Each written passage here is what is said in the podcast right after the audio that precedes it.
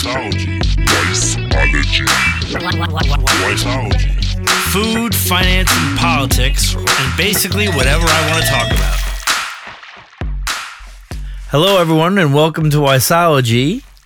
Uh, we're broadcasting or speaking to you on Christmas Eve. I'd like to wish all of you a Merry Christmas, and if you don't celebrate it, enjoy the day off. Um, it's been a really wacky year. So it's nice that we all get to celebrate with ourselves because the government has mandated we're not allowed to celebrate with our families. Uh, whether you're Jewish, Christian, Catholic, Muslim, just take the day, just don't see anyone. Pop in a frozen meal because you're not allowed to go shopping for food. Uh, enjoy Netflix for the day, I guess. Um, I personally don't feel very merry. Um, and it's not because I'm a genuinely a negative person, but um, I just don't like being micromanaged and told what to do. Uh, I feel like I'm being treated like a child, as I'm sure most of you do, uh, about the virus.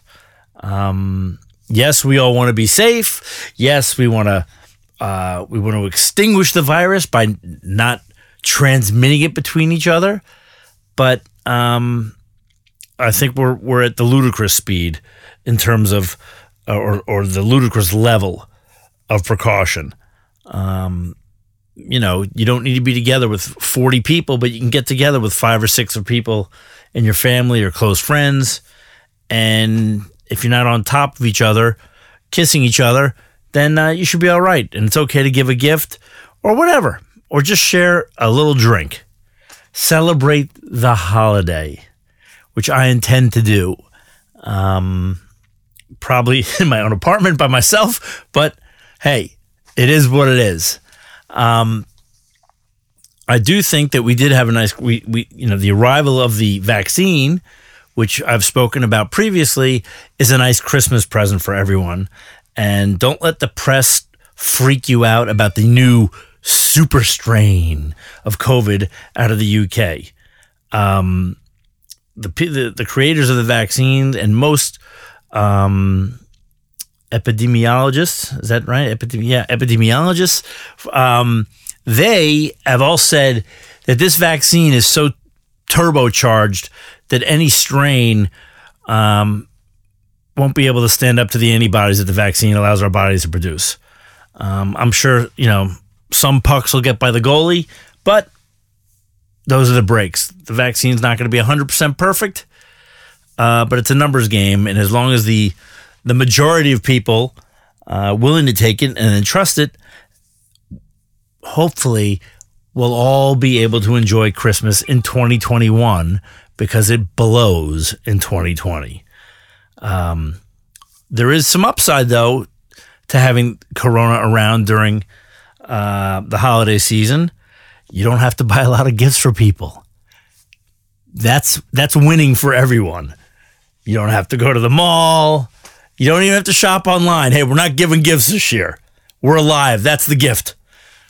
Um, I am super sorry for families that have lost people um, that aren't going to be uh, able to celebrate with them with virtually or in person uh, because you know people have passed and um, my thoughts and prayers go out to those people that are celebrating uh, Christmas or this holiday season without some of these people in their lives for the first time.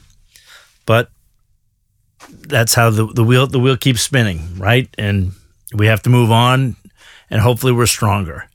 Now, as far as the stock market goes, now is the time to start picking out what I like to refer to as the garbage list.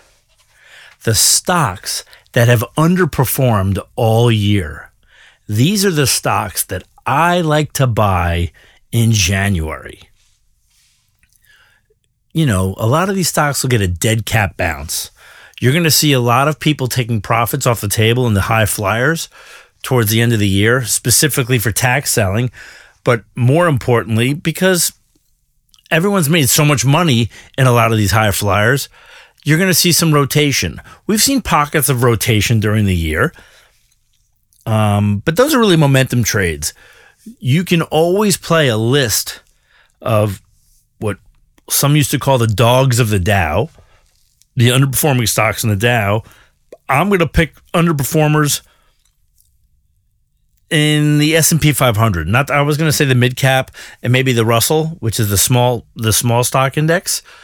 I'm going to pick the dogs of the S&P 500. Now, there's certain spaces I personally will avoid, but if you take the time to comb through some of the underperforming stocks in some of these indexes I spoke about, January is the month where you're going to see some of these stocks take off.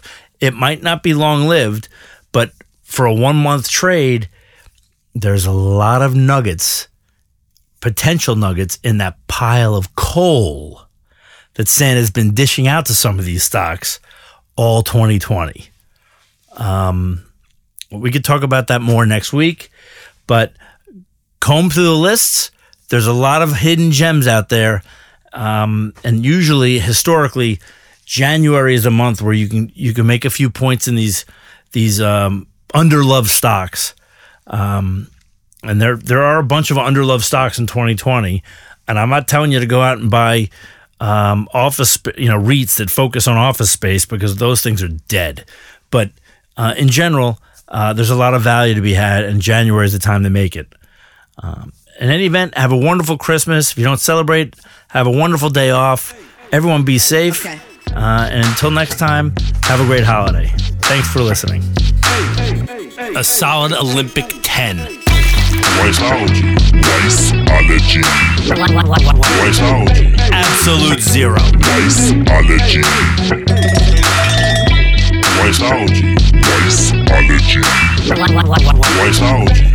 Food, finance, and politics, and basically whatever I want to talk about.